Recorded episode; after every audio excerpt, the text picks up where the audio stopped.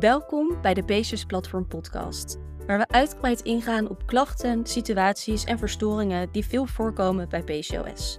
Ik ben Isabelle Surland, hormoontherapeut. En ik ben Loes Reus, orthomoleculair therapeut. Beide zijn wij gespecialiseerd in PCOS. Zelf hebben we ook PCOS en weten wij maar al te goed hoe het is om met het syndroom te moeten leven.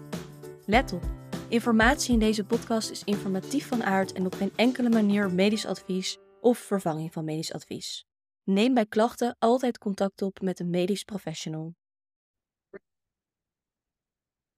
Welkom bij weer een nieuwe podcastaflevering. Vandaag gaan we het hebben over, over hoe het is om PCOS te hebben.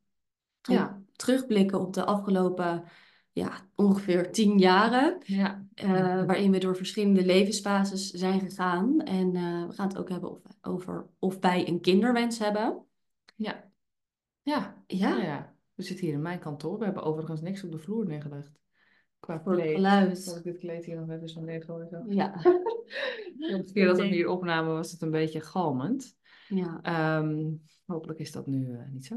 We gaan het uh, achteraf terug ja. horen. Ja, we hopen dat het goed is. We fokken het erop. We nemen dit grote risico. We zitten ook een klein beetje te stuiteren.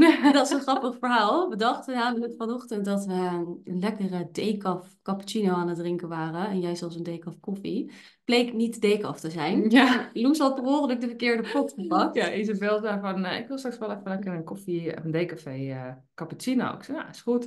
Ja. Ik had uh, vanmorgen wel een kopje koffie bij het ontbijt gehad. En ik dacht, oh, dan kan ik dat lekker op lege maag. Kan ik dat doen als tot decaf. Tussendoor eventjes gewoon, bij wijze van een uitzondering. En we dachten daarna allebei al wel van, wat, wat ja. er zit toch een beetje cafeïne ja, in. Ja, ik voel alsof ik echt koffie op heb. Zo best wel een beetje. En ook best wat. Het was ook een behoorlijke ja. kop koffie. Ja. Niet een beetje, maar het was echt een. Echt dus wij zaten net van. ik heb de decafé van Eddie's Choice. En eens kijken, of we zitten nog een klein beetje in en zo. Nou, nee, heb ik nog niet decafé eh, besteld? Nee, ook niet. En toen zei Isabel iets van, heb je wel echt de decafé gepakt? Ik denk, oh, nee. Ik heb gewoon, gewoon koffiepot gepakt. Ah, maar ja, dus we zijn een beetje ehm, hyped. Hyped. Een beetje, ja. ja we zijn niet helemaal lekker. We drinken niet zo vaak koffie, soms wel. En alles dan echt goed stevig met een maaltijd. En uh, ja. nu uh, niet. Maar, nee, maar niet uit. Het is allemaal weten we weer hoe dat Ja. um, ja, en, en de aanleiding van deze podcast, waarom we het gaan hebben over ja, hoe het is om, om PCOS te hebben komt eigenlijk door de live dag, de PCOS live dag, die we uh, eind januari, 20 januari, 20 januari hebben uh, georganiseerd ja. en hebben gehad. Er waren twaalf vrouwen aanwezig, uh, wij twee en Evelien, daar vertellen we zo nog even wat over. En die dag was echt, ja, was een hele bijzondere dag waarin we met elkaar be, ja, verbonden eigenlijk rondom PCOS. En we hebben ook heel veel dingen besproken. En daarin kwam het stukje, ja, het hebben van PCOS en het leven met, met PCOS natuurlijk heel erg naar voren. En het leek ons, um, ja, het leek ons wel eens een goed moment om daar eens over ja. te hebben en ook op terug te blikken. We hebben het er zelf natuurlijk ook heel vaak over. En wellicht is het voor, uh, voor jou als luisteraar ook wel uh, is, ja, interessant om te horen. Ja, precies. En um, ja, het was gewoon een hele bijzondere dag. Het was voor ons ook zo zo welkom hè? om uh, te verbinden met uh, andere vrouwen zo offline, zeg maar. En um, dus er komen ook zeker uh, nog herhalingen. Ja. Stay tuned wat ja. gaat. Um, nou ja. ja. En ja, wat moeten we er nog meer over zeggen? Nou, Vooral een hele, hele, grote, hele grote bevestiging ook wel dat je je heel alleen kunt voelen met PCOS of met de diagnose in je normale omgeving. En um, ja, dat valt dan eventjes weg of zo op zo'n dag. Omdat je gewoon weet, oké, wij zitten allemaal in het, ja, hetzelfde vaarwater. We weten hoe dat is. En, um... Ja, dingen waar je misschien normaal ook niet zo van bewust bent dat jij daarin de enige bent, komen dan wel ineens heel erg naar voren. Dat je ineens voelt van, oh ja, hoe bijzonder het eigenlijk is dat al deze vrouwen dat ook meemaken. En wat natuurlijk normaal gesproken, hoe lief mensen in je omgeving ook zijn. Ja, niemand weet hoe het is om PCOS te hebben als je het niet hebt. En ja, daarin er zijn zoveel dingen, uh, zeker als wij terugblikken op de afgelopen jaren, die daar allemaal, ja, waar PCOS een invloed op heeft gehad. En nog steeds. positief en natuurlijk ook negatief. En dat, ja, dat is gewoon wel heel fijn om dan te ervaren dat je daar niet de enige in bent. Ja. En ehm, nou, we hebben de dag samen met uh, Evelien georganiseerd. Evelien is psycholoog, holistisch psycholoog en ook yogadocenten. En zij heeft ook PCOS. Ja, dus waren echt... De naam is Eveline van, Eveline van Montfort, zeg ik. Maar jij zegt Montfort. Ja, een soort van Frans. moet het even vragen. Ja, ik hoorde het je eerder zeggen. Dus... Ja, ik vond het wel heel mooi. Maar toen dacht ik, ben ik nou gewoon heel voers met nee, Montfort? Ik denk het niet. Ik denk dat ik gewoon heel... Uh, dacht aan de kaas, Roquefort. Ja, het ziet er ook heel anders uit. schrijf ja. heel anders. Dus ik weet ook niet waarom, waarom ik dat zeg. Klinkt, klinkt heel chic. Dus. We gaan het vragen. Ja. Maar, uh, en wij hebben natuurlijk zelf ook PCOS. Dus het is voor ons ook zo... Kijk, wij hebben natuurlijk elkaar. Dus daar... Hè, dat, wij praten natuurlijk heel veel. En wij hebben het er natuurlijk over. Voor ons is het inmiddels een soort van vanzelfsprekend... dat we daarin kunnen verbinden. Maar zelfs voor ons was het eigenlijk weer zo... Ja, was gewoon echt een bijzondere dag. Voor ons ook. Dus... Um, ja, dat was. En Evelien heeft dus ook PCOS, dat wil ik zeggen. En het was gewoon, uh, altogether was het gewoon een hele bijzondere, fijne dag. Waarin we ja, het stukje PCOS hebben, het verbinden en ook het, um, ja, het thema um, tot rust komen en uh, stress en wat voor invloed dat allemaal heeft op PCOS. Het zenuwstelsel rondom PCOS, dat kwam eigenlijk vooral eh, naar voren. Ja, ja, en nog heel even een klein stukje over Eveline. Uh, zij is holistisch psycholoog, dat zei je net volgens mij ook al. Ja. ja. En um, zij, het is wel mooi, want zij benadert het weer veel meer vanuit dat stuk. Dus uh, daarin uh, raakt het elkaar ook heel mooi. En we hebben nu ook af en toe contact met elkaar. En dan zie je ook echt dat zij vanuit dat stuk ehm, benadert. En dat is, um, ja, was gewoon een hele toffe aanvulling. Ja. ja het is vooral ook interessant om te zien dat als wij natuurlijk vrouwen met PCOS spreken, dan horen we wel eens dat de een zoekt het heel erg in het, uh, het mentale stress en de ander zoekt het alleen maar in voeding. En als wij ook kijken naar wat wij doen en als we ook terugblikken op, op alle ervaring die we inmiddels zelf hebben en natuurlijk met, met onze cliënten en andere vrouwen met PCOS, dan is het gewoon eigenlijk altijd een en-en. Ja. Het sluit zo op elkaar aan. Het is zo belangrijk om het allebei, um, ja, om er eigenlijk allebei in te garanderen dat er bepaalde rust is en uh, om daarin stress te verlagen. Ja. ja, dus ja, dat is een beetje de aanleiding en de insteek ook van deze podcast, omdat we gewoon heel erg terugkregen op die dag.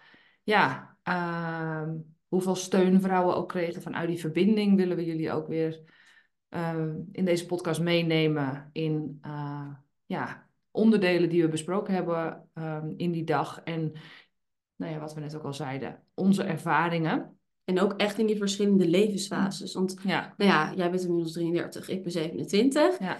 En um, we hebben allebei al best wel lang de diagnose PCOS. Dus het is ook wel uh, voor ons, als wij het erover hebben, ook wel interessant om te zien in die verschillende fases ook dingen als um, samenwonen, relatiebreuk, hè, wat voor invloed dat allemaal heeft. En we gaan niet overal uh, uren over praten, maar het is hm. wel interessant om een, ja, ons wij vinden het interessant om te zien hoe dat, uh, hoe dat zo ja, heen en weer is gegaan eigenlijk en alle ja. kanten op is bewogen. Ja. Dus ja, nou ja, laten we beginnen bij het begin. Ja. Het krijgen van een diagnose. Hoe was dat toen en ja, hoe blikken we daarop uh, op terug in de afgelopen jaren? Ja, ja, want we zeggen 10 plus. Nou, ik ben eh, forever 28. Eh, ik uh, ben namelijk op mijn achttiende gediagnosticeerd. En we hebben daar in eerdere podcasts ook al wel over gehad. Um, maar nou ja, ondertussen zijn we dan heel eind verder. hoe oud was jij ook alweer? Ja, 20. Ja. 1920, ja, zoiets. Ja. Dus um, nou ja, eerst zaten wij denk ik beide wel heel erg in de schrik van wat overkomt mij nou? Ik had dat in ieder geval heel sterk. En um, dat heel erg dat, dat mijn lichaam functioneert niet naar behoren. En dit heeft allemaal consequenties voor de toekomst. Het is een soort van kapot. Ja. Alsof je lijf inderdaad, alsof, we horen ook wel eens, hè, alsof datgene wat het vrouwelijk lichaam zou moeten doen, dat kan het niet. Ja. Dat was voor mij in ieder geval wel een beetje zo van, hele vrouwelijkheidsstukje uh, werkt niet. Ja. Ja, ik heb me ook wel in bepaalde periodes een beetje gedissocieerd van mijn vrouwelijkheid dan. Gewoon van, oké, weet je, dan, dan niet. Ja, dan weet je wel, dan maar even pauze. ja.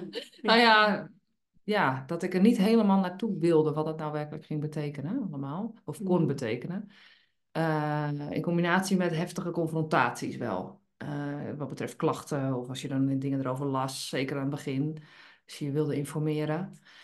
Dan las je iets erover, dan dacht je van nou, dit uh, vind ik eng en spannend, dat ga je uit de weg, zeg maar. Nou, dat was aan het begin vooral confronterend. Dat ik echt dacht van, oh god, ik, ja, de klachten zullen alleen maar erger worden. Want dat las je natuurlijk toen vooral, van je hebt geen invloed. Daar hadden we het ook over in de live dag dat ik toen bijvoorbeeld al wel een uh, post op box.nl had gezet. Oh ja. En ik iemand... daar even over je forum. Maar... Ja, ik had toen een topic uh, geopend, omdat ik toen al zoiets had van, volgens mij, hij is dus nog beschikbaar, want iemand die aanwezig was op de live dag, die had hem gevonden in haar zoektocht.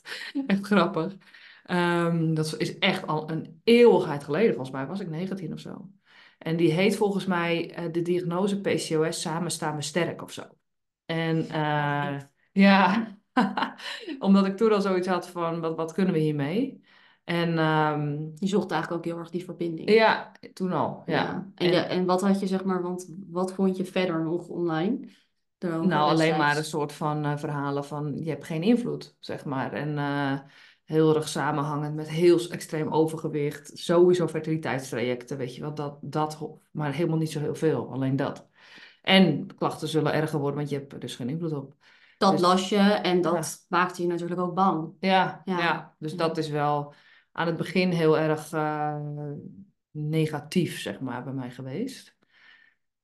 Hoe is dat bij jou?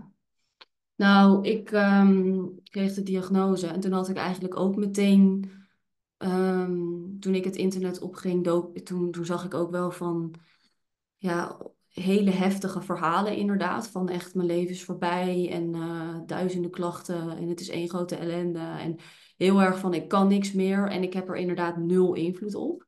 En ik zag wel een aantal dingen, want ik had, mij was natuurlijk wel een paar jaar later, dat er waren wel wat dingen bekend, maar dat, ik was destijds student en ja, dat was echt ook dat was zo extreem. Dat was zo, uh, dan mocht ik helemaal niks meer. En ja, ik zag daar gewoon helemaal, ik, ik zag geen mogelijkheid. Nee, nee dit, dit, dit kan niet. En destijds was het ook nog heel extreem en heel, ze wisten er natuurlijk nog veel minder vanaf dan nu. Ja. Dus um, ja, ik vond dat toen ook wel heel confronterend. En ik had toen, maar ik had wel meteen zoiets van, um, ik geloof, geloof, dat er echt wel iets moet zijn wat ik eraan kan doen. Want ik liep toen al best wel lang met darmklachten. En daar werd ik ook totaal niet mee geholpen. Ja, ik kreeg de diagnose prikkelbaar darmsyndroom. Mm Succes ermee. En toen was ik zelf al een beetje zoiets van... dat zo'n impact op je leven. Dan als je niet wordt geholpen in het medische circuit... dan ga je wel verder zoeken. En ik had ook acne.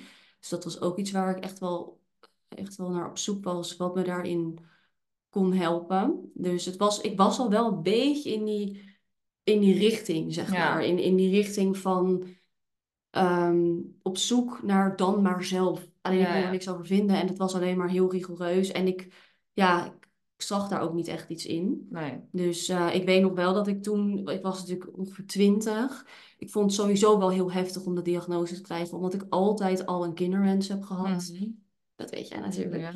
Ehm, en ja, zij zei toen tegen mij van je kan maar beter eerst kinderen krijgen en dan carrière gaan maken. En dat heeft zij natuurlijk gezegd vanuit een goede bedoeling. Want zij mhm. ziet natuurlijk heel veel vrouwen, die zijn misschien uh, 38, die, die zijn net gestopt met de pil, die proberen en het lukt maar niet. Mm die vrouwen voelen natuurlijk een bepaalde druk. Dus ik begrijp wel waar het vandaan komt, maar het is natuurlijk wel uit context. En best heftig om tegen een 20-jarig meisje te zeggen. Omdat um, dat legt natuurlijk behoorlijk wel ook wel wat druk op. Ja, ja, ja. En ik wil, wist altijd dat ik moeder zou willen worden. En ook wel op zich wel jong. Maar um, zeker als ik dan terugblik op de afgelopen jaren, denk ik dat dat absoluut echt wel invloed heeft gehad op hoe ik daarover dacht.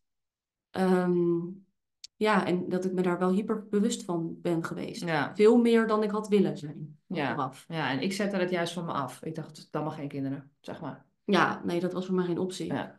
Maar op een gegeven moment had ik al wel, later kwam al wel een beetje het vertrouwen. En toen dacht ik eigenlijk ook al die tijd van, nou, ik heb er geen last van. Maar ja, als ik straks gaan we het ook nog over een stukje kinderwens hebben. Als ik daar dan op terugblik, dan nu zie ik in dat het wel meer invloed heeft gehad dan ik een paar jaar geleden Ja. dacht. Ja. Dus, ehm, Nou ja, ja. inmiddels zijn we natuurlijk heel veel jaren verder. Ehm, en zien we ook wel een hele hoop positieve dingen, denk ik, in de diagnose. Althans, Ja, weet je, PCOS, we zeggen het vaker, we zeiden het ook op de live dag. Ja, het forceert je bijna om te luisteren naar jezelf. ja, Weet je, omdat je gewoon, eh, eh, ja, anders tegen de klachten aanloopt. Dus het, het kan ook wel echt een heel erg persoonlijk ontwikkelingstraject. Eh, het kan zo gezien worden als een persoonlijk ontwikkelingstraject. En het heeft ons natuurlijk heel erg uitgenodigd om verder te kijken dan, ja. dan waar we tot dan toe keken. Ja, en ik denk ook wel, ook nog even op het stukje diagnose, dat eh, destijds vond ik het ook wel heel fijn om te weten dat, dat het PCOS was. Want toen ik zeg maar Ja. stopte met de pil en ik kreeg helemaal geen cyclus en ik wist dat ik zeg maar voordat ik begon met de pil altijd al onregelmatig was geweest, ehm, had ik wel zoiets van, ja, weet je, eh, voor hetzelfde geld is het iets heel ernstigs. En ik vond destijds het wel heel fijn om dat er een Ja. verklaring was. Kijk, voor hetzelfde geld is er iets anders aan de hand. En of onverklaarbaar, dat had ik Ja. moeilijker gevonden dan uiteindelijk bleek PCOS ook niet Ja, echt dat een... is wel waar, ja. Want ik weet ook nog van toen dat ik echt dacht van, heb ik wel een baarmoeder Ja, of zo? Nou, dat had ik niet, ja. omdat het bij mij is gecheckt toen ik babytje was. Oh ja, nou, ik dacht op een gegeven moment echt van, mis ik bepaalde Ja. organen?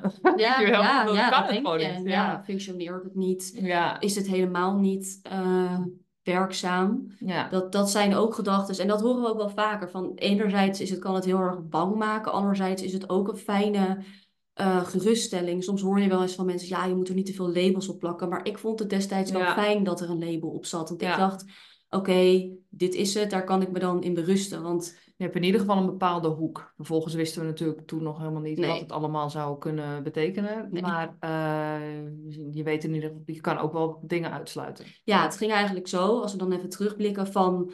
Oké, angst en onrust naar oké, fijn dat ik het weet dat wat het is en daar kan ik tenminste iets mee. Naar oké, ik weet totaal niet wat ik ermee moet, want PCOS is eigenlijk een heel vaag iets. Ik wist ook helemaal niet het begin niet wat het was en überhaupt hoe het allemaal ook alweer werkte in dat hele systeem en de vruchtbaarheid. Uiteindelijk naar, nou ja, oké, ik heb er grip op. Oké, maar Er zijn 15.000 miljoen mensen die allemaal iets anders zeggen wat Ja. je ermee moet doen, naar uiteindelijk daadwerkelijk grip op krijgen. En heel fijn om te weten dat je, dat je, met, dat je er wel invloed op hebt. Ja, Dus het was echt een, ja, een een proces. proces, ja, en een heel, heel, heel mooi proces waarin je jezelf heel goed leert kennen. Ja, absoluut. Ja, Met absoluut. ook wat eh, uitdagingen. ja. Dat brengt ons ook wel een beetje bij het volgende punt, denk ik, van het Ja. leven met klachten. Oh, ja. Ja. Ja, hoe dat voor ons is geweest. Ja, Eh, want wat, wat waren jouw klachten toen je, zeg maar, echt even helemaal naar het begin? Dus, nou, uitblijvende cyclus, acne, overbeharing, eh, stemmingswisselingen, vermoeidheid, eh, insulineproblematiek. Eh, dat was mijn aanvankelijke klachtenpatroon. En de insulineproblematiek was dat je, Echt tot trillen, trillen als ik niet op tijd at. Ik weet nog dat ik toen op een gegeven moment begon te racefietsen.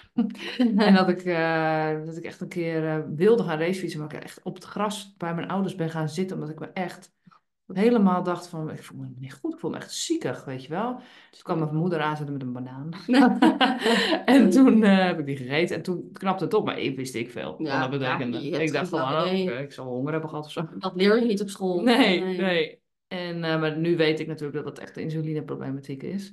Eh, waar die vermoeidheid denk ik ook wel heel erg mee samenhing. Ja, dat denk ik ook. En ehm gaandeweg zijn er wel allerlei soorten klachtenpatronen, zeg maar, geweest. Ehm, zoals eh, bijvoorbeeld darmklachten, maagklachten zijn eh, ja, gaandeweg bepaalde voedingspatronen die ik heb uitgeprobeerd. Ja, heel erg ontstaan. Dus toen jij puber was, had jij toen nog geen darmklachten? Ik denk het niet. Nee, dat had je denk ik wel geweten. Ja, ik denk niet dat ik per se Op school veel... niet. Nee, nee. Had je nee. nog niet dingen als constipatie of Nee, nee, was toen- niet echt, nee. Ik heb wel, ja, wel met periodes. Ik weet nog, ja, dit is echt een verhaal. Ga ik Ga vertellen? Ja, ik zie het twijfelen. Ga ik dat doen? Nou, in ieder geval, constipatie is me niet vreemd. Vertel het maar. Ja. nou, ik weet nog dat ik op een gegeven moment ehm,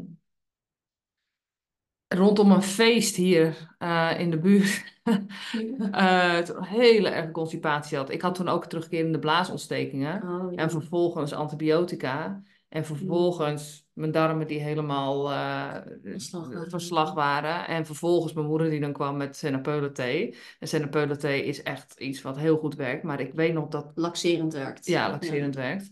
Alleen, uh, ja, soms gaat dat heel snel en soms wat minder. Nou, echt, ik heb toen echt nou, creperend op bed gelegen bij mijn moeder. Ik was denk ik 22, 21 ergens daar.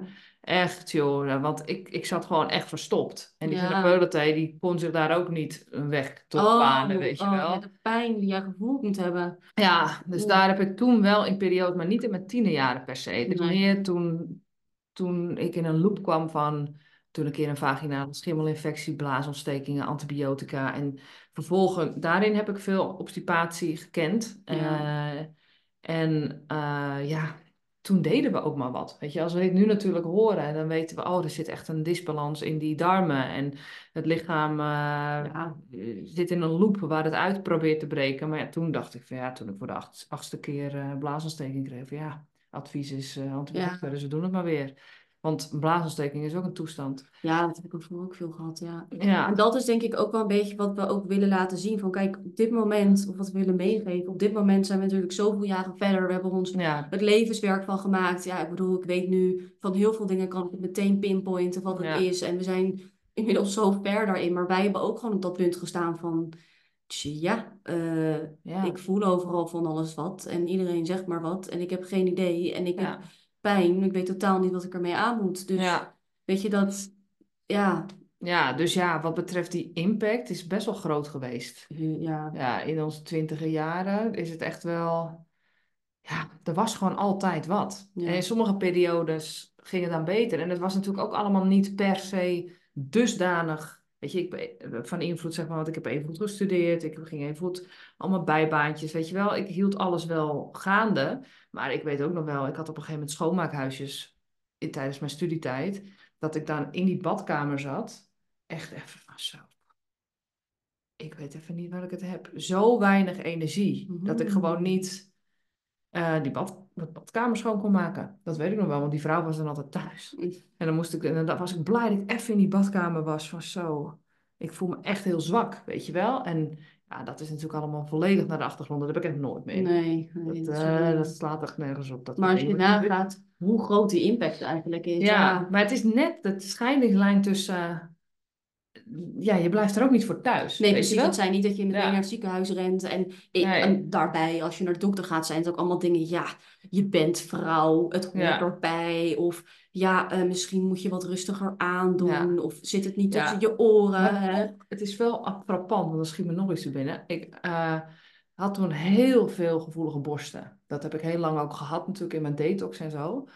Ik weet nog dat ik een keer naar mijn toenmalige huisarts ging, waar ik helemaal geen behoefte aan had natuurlijk. Maar van ja, ga maar voelen, weet je wel. Voor hetzelfde geld is er wat. Ja, daar, daar, ben je bang voor, ja. En dat deed toch zeer. En die huisarts te voelen van, nou, ik weet het ook niet. En dan denk ik, hoe kan je dat nou niet weten? Waar ja. het samenhangt, weet je wel. Maar ja, dus ja. dat denk ik nu. Maar toen dacht ik echt, hoe kan het dat mijn borsten zoveel zeer doen, weet je wel. Dus ja, dat, dat soort dingen. Ja, en dat is natuurlijk ook waar wij, hè, als we dan kijken waar we nu staan, weten we ook dat hè, de, de, de, de dokters en de huisarts, die, die focussen zich echt op ziek. Ja. En je hebt ziek en je hebt gezond, maar daartussenin zit zo'n groot spanningsveld van, van situaties. En daar ja, kunnen ze vaak, ja, althans onze ervaring is dat ze daar vaak niet zoveel mee kunnen. En de ene dokter is de ander niet. Maar over het algemeen is dat wel onze ervaring. En dat is natuurlijk wel, zeker als je jong bent, is dat, uh, kan dat wel frustrerend uh, zijn. Ja. Is inderdaad net, je kan wel de dingen doen, maar je hebt er wel continu last van. Dus niet dat je thuis komt te zitten, maar het heeft wel impact. Gewoon veel. Op de kwaliteit van leven ook. Ja. De zorgen die En wij proberen wel heel erg, weet je, kijk, de, de artsen zijn fantastisch. Dat hebben we in meerdere podcasts al wel gezegd het is levensreddend en hoe dat in Nederland uh, in elkaar steekt. Ja, weet je, we mogen echt uh, in onze handen knijpen wat dat er gaat. 100%. Uh, we hoorden in de bij, tijdens de live dag bijvoorbeeld ook geluiden van, ja, weet je, dat er wantrouwen komt, en dat begrijp ik, naar, naar artsen.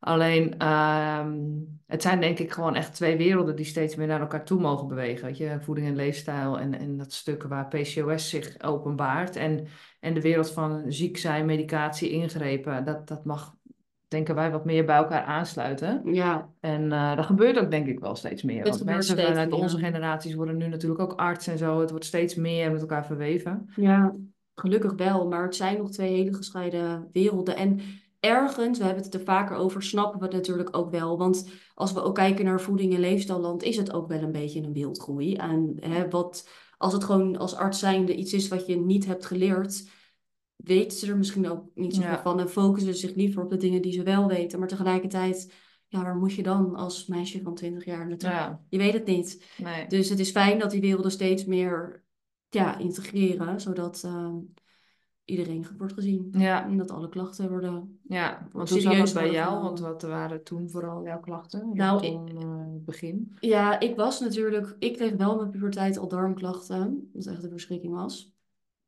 En uh, dus dat had ik altijd al. En ik had echt acne-klachten. Uh, het waren soms meer van die bultjes. Tijd dan had ik echt, volgens mij vooral toen ik net was gestopt met de pil.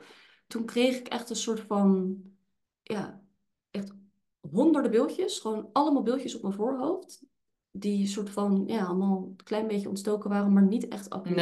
Ja, Ik heb periodes gehad dat ik echt helemaal zo hier op mijn wangen acne had. En echt van alles. Heel veel huidklachten.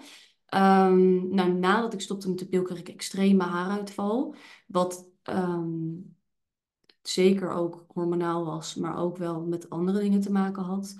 Um, ik kreeg uh, ook, ik, ik, had enorme cravings. Ik, ja, dat heb ik ook gehad. Ik had niet per se echt, daarom herkende ik mij ook nooit zo in het insulineresistentieverhaal. Want ik kon wel uren niks eten of een hele dag niks eten. Ik kon het wel. Alleen, kijk, dat ik vervolgens uh, overmatig zweten, uh, zware angstklachten had, darmklachten, noem maar op. Dat linkte ik daar niet aan. Bij mij was het een een andere uh, uiting had. En ik had wel extreme cravings. Ik, als ik dan bijvoorbeeld op een verjaardag was, dan, um, ja, dan kon ik gewoon niet stoppen met eten. Ja, dan had ik echt pakken chips. Ik begreep nooit mensen die één stukje chocola pakten of één nee. chipje. En dacht ik, nou, huh, ik moet dit nu helemaal mezelf hiermee volstouwen. En ook thuis. Ook als puber was dat ook al wel. Toen ik, zeker voordat ik aan de pil zat, dan, dan, dan thuis. Ik weet nog, op school ging ik heel vaak elke dag een KitKat en zo'n zakje Doritos halen. Omdat ik zo'n trek had. En als ik thuis kwam, ging ik dan maar iets uit die kastjes trekken. Want mijn ouders hadden niet altijd snoep en zo in huis. Dus gingen boterhammen met pindakaas en Oh, mijn go was altijd van die Pijnenburg ontbijtkoek met een mega dikke laag met margarine. Oh, lekker. Hoe? Ik ben niet specials. Ja, ja, ja, ja, Doritos. Maar ik kon ook niet met stoppen met eten. Nee, het was gewoon een soort van um, ja, enorme cravings. Ik, en dat had ik vaker. Dan ging ik echt maar. Ik was me best al op een gegeven moment bewust van wat gezonder, echt dat clean eten door die, door die darmklachten ook. Nou, wat totaal ook niet hielp. Um, maar waarvan ik wel, ja, kreep het maar aan, zeg maar. En toen uh, ja, dan ging ik altijd maar iets fabriceren. Wat er in die kastjes dan stond. Dan trok ik die kastjes open. Dan ging ik maar iets van deeg maken of koekjes of een soort van iets. Want ik moest iets eten. En dat, of chips of iets Ja, gewoon echt, je lichaam geeft echt signalen van gebrek aan voeding. Gewoon. En dat begreep ik nooit, want ik dacht van, nou dat hoort bij mij of zo. Maar dat is natuurlijk niet zo, want dat heb ik nu nooit meer. Nee. Ehm, en ja, wat had ik nog meer? Ja, ik had ook wel echt heel heftige stemmingswisselingen. En als ik um, menstruaties had, dan was het echt niet te doen zo heftig. En ik weet ook achteraf niet of al die bloedingen menstruatiebloedingen mm zijn. Dus ik denk dat veel ook doorbraakbloedingen waren. Heftig en echt emotioneel. En... Goh, ik zou nu zo graag een keer alles helemaal helder terug willen kijken. Weet je wel, van ja. nu documenteren we bijvoorbeeld bepaalde patronen in, in onze cyclussen en zo. Maar zoals toen ook, joh, weet je, geen idee wat, wat, voor bloedingen waren en waar klachten mee samenhingen en zo. Dat ook, dat gevoel van er helemaal niks van begrijpen en niet snappen wat er in je lichaam omgaat, het gewoon niet kunnen plaatsen en niet begrijpen waarom iedereen alles eet wat los en vast zit en erop losleeft en jij niet en jij overal last van hebt. Dat is gewoon, dat, geeft zo'n gevoel van onmacht, vond ik. Daarom ging ik ook zo op zoek naar controle of controle, in ieder geval iets van grip de situatie te krijgen. Ja. En, ehm, en ik had heel erg last, last van angsten. Ja, dat was bij jou echt het ding. En ik heb dat destijds totaal niet gelinkt aan PCOS. Maar later kwam ik erachter dat ik dacht, zo. Op een gegeven moment raakte ik in een regelmatige cyclus. Of het ging eigenlijk steeds beter. En toen dacht ik, hé, hey, ik heb het helemaal niet. In het begin kwam het in bepaalde fases in mijn cyclus. Toen dacht ik al van, hé, hey, het is te linken aan hormonen. Ja. Toen ging er al een wereld voor me open. Ja. Nu kan ik me niet voorstellen dat je dat niet meer weet. Maar ja. weet ik dat natuurlijk niet. Ik dacht, ja, dat heb ik. Ja. En um, ik had het ook heel extreem aan de pil. Nou, toen ik stopte met de pil werd het wel iets minder. Maar nog steeds was dat een ding. En op een gegeven moment is dat echt uh, onder controle gekregen. Maar dat was wel... Dat had ook een enorme impact uh, op het leven. Dus het was eigenlijk... Enerzijds was het echt stemming en staat van zijn. Dus angsten, stemmingswisselingen, waarin ik ook heel heftig was en emotionele buien had en zo. En anderzijds was ik ook echt zwaar onzeker. Want mhm. ik had zo'n last van die acne. En op een gegeven moment kwam die haaruitval waar ik echt, nou, dat, dat vond ik echt dramatisch. Ja. Plukken haar uit mijn hoofd. Ik, ja, dat vond ik echt, dat, had echt een, dat gaf echt enorme stress. En um, ja, ik had dan niet heel erg last van overbeharing. Dus dat is me dan bespaard gebleven. Maar dus het echt, ik was enerzijds heel onzeker en anderzijds ja, en dat is in die fase natuurlijk al, je bent een opgroeiende vrouw, oh, zeg maar. Dus dan ben je daar al een beetje zoekende in.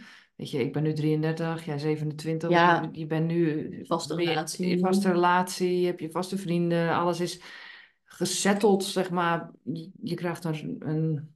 We hebben gewoon een constructief zelfbeeld. Maar in die fase is dat natuurlijk al normaal dat dat zich aan het ontwikkelen is. En dan krijg je dus bepaalde uiterlijke kenmerken, wat niet per se sociaal helemaal in voordeel werkt. Nee, zeg dat. Weet je, wij waren dit ook aan het voorbespreken. Toen kwamen we ook op het punt van. Ik zei, ik werkte toen in de horeca. Ik zeg, ik vond het altijd super chill. Dat, ja. dat het lekker schemerig was in, die, in dat café. Want hè, alles was gewoon wat minder uh, zichtbaar. En ook als je het heel erg met make-up ging verdoezelen, dan viel die make-up laag ook minder op en zo. Dus.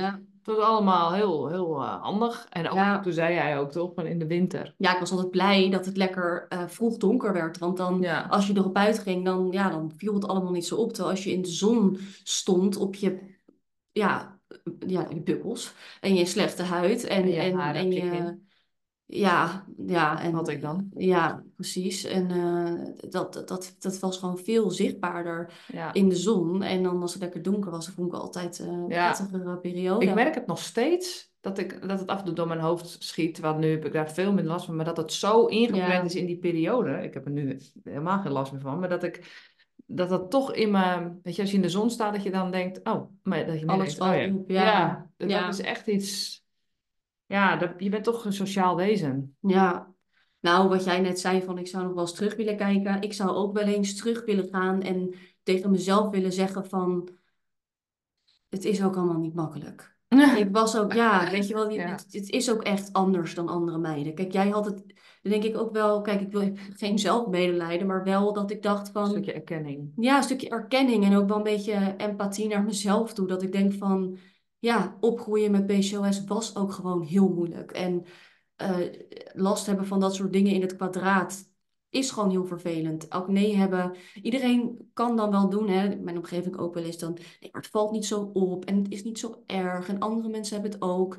Maar als jij in je twintig jaren nog steeds last hebt van een acne-huid, nou, ik, vond, ik dacht, nou, het is ook wel makkelijker om zeker over jezelf te zijn als jij een gave huid hebt en geen overbeharing. En... Ja, maar toch vind ik dat tegelijkertijd ook weer, ja, dat vind ik dus ook wel weer het mooie. Door PCOS kom je de hele tijd met dit soort dingen. Ja. En het, het, het, uiteindelijk word je daar wel mentaal, vind je er een weg in dat je sterker bent. Zeker, maar ik denk nog steeds wel bij mezelf, als ik nu weer heel veel acne zou krijgen, dat ik dat nog steeds, ik zou het beter kunnen plaatsen en ik zou het ook veel minder erg vinden, maar dan zou ik nog steeds wel denken, ja, dat zou ik nog steeds wel mhm, ook wel mhm. lastig vinden. Het is gewoon wel, wat ik meer probeer te zeggen eigenlijk, is dat mensen om je heen het wel eens kunnen, uit liefde kunnen zeggen van, ach, het valt allemaal wel mee en iedereen maakt het mee en, en hè, het is niet zo erg en zo. En dat je denkt, nou, sorry, maar ik kijk in de spiegel en het is wel erg. Hmm. En dat is niet erg, want ik wil als omgeving er ook niet zo nadruk op leggen. En dat begrijp ik ook wel. Maar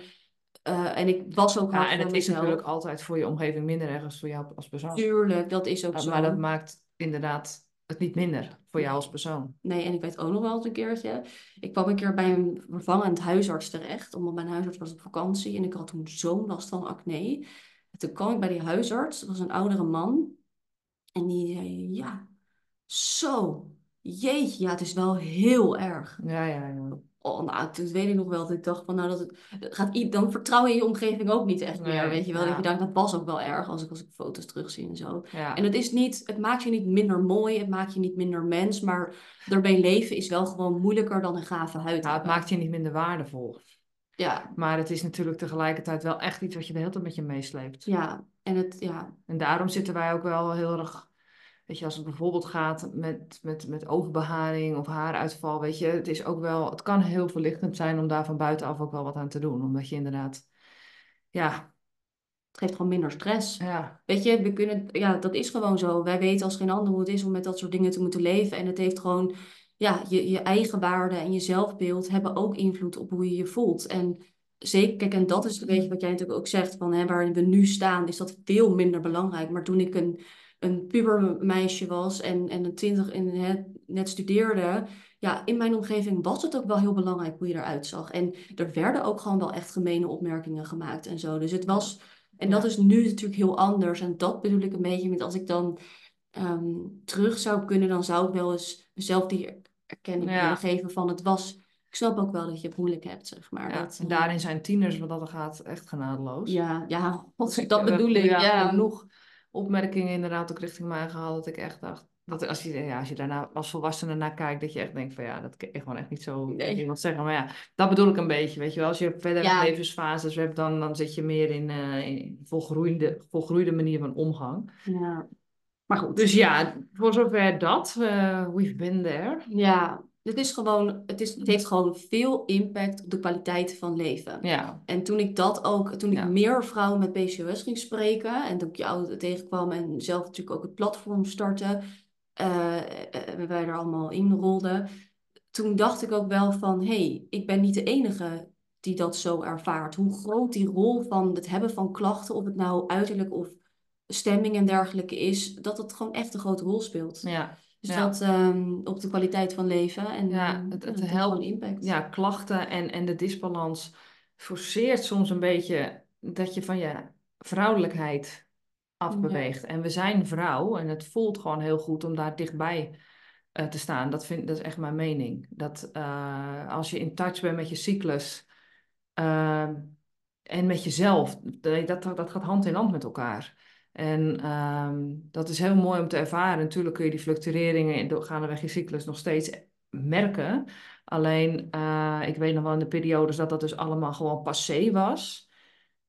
Ja, ik gewoon heel ver van mezelf af kwam te staan. En uh, met alle gevolgen van dien. En dat is juist natuurlijk, um, ja, werkt dat niet voor je. Nee. Nee, dus het leven met klachten is gewoon, ja, dat als we daar nu op terugkijken, hè, laten we dan even bij het thema van de podcast als we dan terugblikken op al die fases, dan denk ik dat het in de, ja, de tienerjaren toch wel het ergste, zeker de uiterlijke dingen het ergste ja. uh, zijn. En ook de, ja, de begin twintig en dergelijke zijn, dat, speelt dat gewoon een grote rol. Um, en dat het eigenlijk altijd wel een rol blijft spelen, maar dat dat iets minder zwaar wordt. Je gaat op een gegeven moment iets meer ja, tegelijkertijd als je in de, in de fase kinderwens belandt en je hebt dan natuurlijk nog actuele klachten, dan krijg je weer een andere. Ja, dat, ja precies. Dus, dus, dat bedoel ik ook het uiterlijke stukje. Dat speelt dan natuurlijk ja. nou, dat speelt nog steeds, maar dan misschien de grootste rol. Ja. Maar het hele, eigenlijk het, het, het stukje van hè, wat jij ook zegt, het vermoeidheid, de stemmingswisselingen, de, de angst, de neerslachtigheid, al dat soort dingen, dat blijft gewoon wel echt, als je daar last van hebt, een hele grote impact hebben ja. de rest van de hele periode. En het stukje inderdaad kinderwens, dat, ehm, ja, dat, dat, dat is eigenlijk een beetje een ander. Dat is niet echt een klacht, dat is meer de. nee, maar je krijgt dan een grote. Kijk, als je in de tienerjaren zit, dan heb je denk ik gewoon heel erg de wens to fit in, zeg maar. En ja. normaal te zijn en mee te doen. En uh, dan zijn al die uiterlijke klachten ook echt helemaal niet wat je wil. En op het moment dat, dat er een kinderwens speelt, heb je gewoon weer veel, ja, heb je gewoon een ander doel waar je ja. heel, wat heel zwaar weegt. Nou, en ik vind ook wel, als ik dan nog even de afgelopen jaren terugkijk, dat ik minder in touch was. Uh, of dat ik bijvoorbeeld toch te veel hè, afweek van ons patience loving leven. Dan, en ik kreeg wel weer dingen als stemmingswisselingen of uh, angsten. Dan vind ik dat ook wel een hele grote impact hebben op, uh, op je relaties. Dus dat ik ook wel merkte van... hé, hey, ik ben gewoon niet de beste versie van mezelf. En dat vind ik gewoon ook echt niet leuk. Maar ik had er ook een soort van niet echt controle over um, bij mijn mm ja, dierbaren. Dus in de relatie met Tom, mijn vriend. En ik, ik had het er ook heel zwaar mee. Ja, Moes. gewoon één grote ellende voor Loes eigenlijk. Uh, dat is bijna, bijna ja, heb meelijden. En ja. ja. weet je, ook de relatie met je familie, je vrienden. Je wil, je wil gewoon goed in je vel zitten en er lekker in zitten. En op het moment dat dat wel dus was, dus we gaan het natuurlijk zo meteen natuurlijk ook hebben over invloed van Bezos Loving Leven. Dan was dat zo fijn. En als het dan dus niet goed als ik er niet goed in zat, dan merkte ik ook wel dat, dat al dat soort dingen ook echt stroever verliepen. Dus dat mijn relatie, ja, dat, minder, dat het minder goed liep. En de relaties met andere mensen ook. En dat, dat heeft ook wel impact, vind ik. Ja, ja zeker. En ook, uh, oh, dat blijft ook wel. Dat is eigenlijk in alle fases wel van belang. Ja. Maar goed. We gaan naar het volgende punt. Het volgende punt. Um, nou, het Loving leven. Want, nou ja, dat is natuurlijk wat wij de afgelopen uh, paar jaar, sinds 2020 toch wel serieus aan het doen zijn. Uh, dus gezond leven, echt in touch met PCOS. Wat brengt dat met zich mee? Ja. Wat gaan we erover zeggen Ja, nou... ja, dat heeft natuurlijk heel veel voordelen op het stuk wat we net hebben geschetst. Dat je heel veel klachten gaan naar de achtergrond. Uh, verdwijnen, cyclus herstelt, et cetera. Maar uh, nou ja, daar hebben we het op de live dag ook wel over gehad. Wat Ehm, dat dat ook weer zijn nadelen met zich mee kan brengen. Dus daar willen we wel even bij stilstaan, wat, wat wij daarin hebben ervaren. Ja, misschien is het goed om even, zeg maar, als we dan terugblikken, hè, dat ik denk dat wij allebei op een gegeven moment ergens in de afgelopen tien jaar dus bezig gingen echt met het proberen om, ja, PCOS, toen andere mensen het wel noemen, vroeg nou te gezond. eten. Gezond te eten, ja. ja. En dat, dat ja, misschien... Alleen wat is gezond? Ja, precies. Dus... Nogal, uh, er is niet echt consensus over. Nee, en wij hebben er natuurlijk nu een bepaalde visie op. En waar ja. ook zelf helemaal van in balans zijn gekomen. Maar er zijn jaren geweest waarin ik heel erg mijn best heb gedaan om er grip op te krijgen. Om, ja. ja, ook waardoor ik er echt wel heel veel voor opgaf. En um, bijvoorbeeld, ik heb lactosevrij geprobeerd te eten. Ik heb een tijdje lactose, ei, alle zuivel, uh, haver, knoflook en nou, nog wat dingen helemaal te vermijden. Een enorm eliminatiedieet. Um, nou, gluten trouwens er ook bij, dus ik kon echt bijna niks meer eten. Ik um, probeerde heel clean te eten, dus pakjes en zakjes vrij en vegetarisch richting het vegan. Dat, nou, dat vond ik ook allemaal best wel. Uh, dat dacht, dacht allemaal dat het gezond was. En um, sommige dingen hadden ook wel een beetje invloed op. Kijk, het is natuurlijk, ja, als je alleen maar junkfood eet, totaal niet goed voor jezelf zorgt, is dat, ja, dat geeft ook niet echt een, positieve invloed. Dus het was sommige dingen, zag ik dan soms wel tijdelijk wat verbetering in, maar het had totaal niet het resultaat dat ik wilde. Nee, nou ja, ik, ik kan eigenlijk jouw tekst kopiëren en plakken. Want ik heb, ja, ja. ik heb hetzelfde gedaan. Ik heb op een gegeven moment intermittent fasting, vegan, regelmatig sporten, glutenvrij, lactosevrij, suikervrij, alles tegelijk geprobeerd. Ja. En na elkaar. En, Suikers inderdaad. Ja, dus ja, dat, de, dat, maar dat is eigenlijk een beetje de fase waarin wij van alles en nog wat probeerden om gezondheid te verwerven. En daarin reguliere, reguliere adviezen gingen gingen volgen. Waar heel veel bewijs voor was en waar heel veel bevestiging dus uh, over te lezen was. Maar wat in het kader van vrouwelijke hormonen en het lichaam in een staat van veiligheid brengen en, en volledig voeden, daar zat het helemaal niet op. Nee, ik denk zelfs dat hoe erg ik dus ook mijn best deed en hoeveel we er dus eigenlijk allebei dus ook voor opgaven, want dat is het wel. Um, ja, was het eigenlijk sommige dingen hebben het wel erger gemaakt. Dat vind ik ook wel. Ja, ik denk, toen heb ik eh, ook heel erg mijn, mijn maag- en darmklachten echt ontwikkeld. Door dat vegan ook. Wel, ja, en, en dan kreeg ik inderdaad ook de, de, de, intoleranties en, en alles wat je daarin moest vermijden. En op een gegeven moment kon je dan helemaal nergens meer tegen.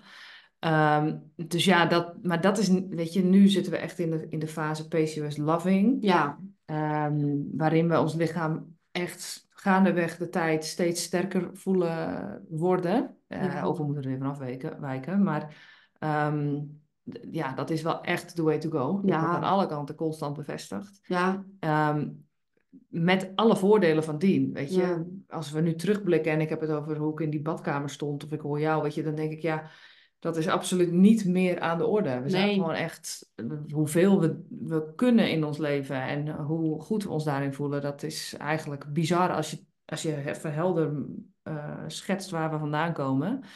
Ehm, maar nou ja, dat was ook wel een geluid die af en toe op de live dag genoemd werd. Van ja, ook daarin, je wijkt wel af natuurlijk van wat er sociaal wenselijk is. Ja. En ja, dat, dat is wel een van de dingen die, denk ik, ja, je moet, het is onoverkomelijk met ja. Loving leven. We, het is aan de ene kant heel goed te dragen, vind ik, ook in sociale contexten.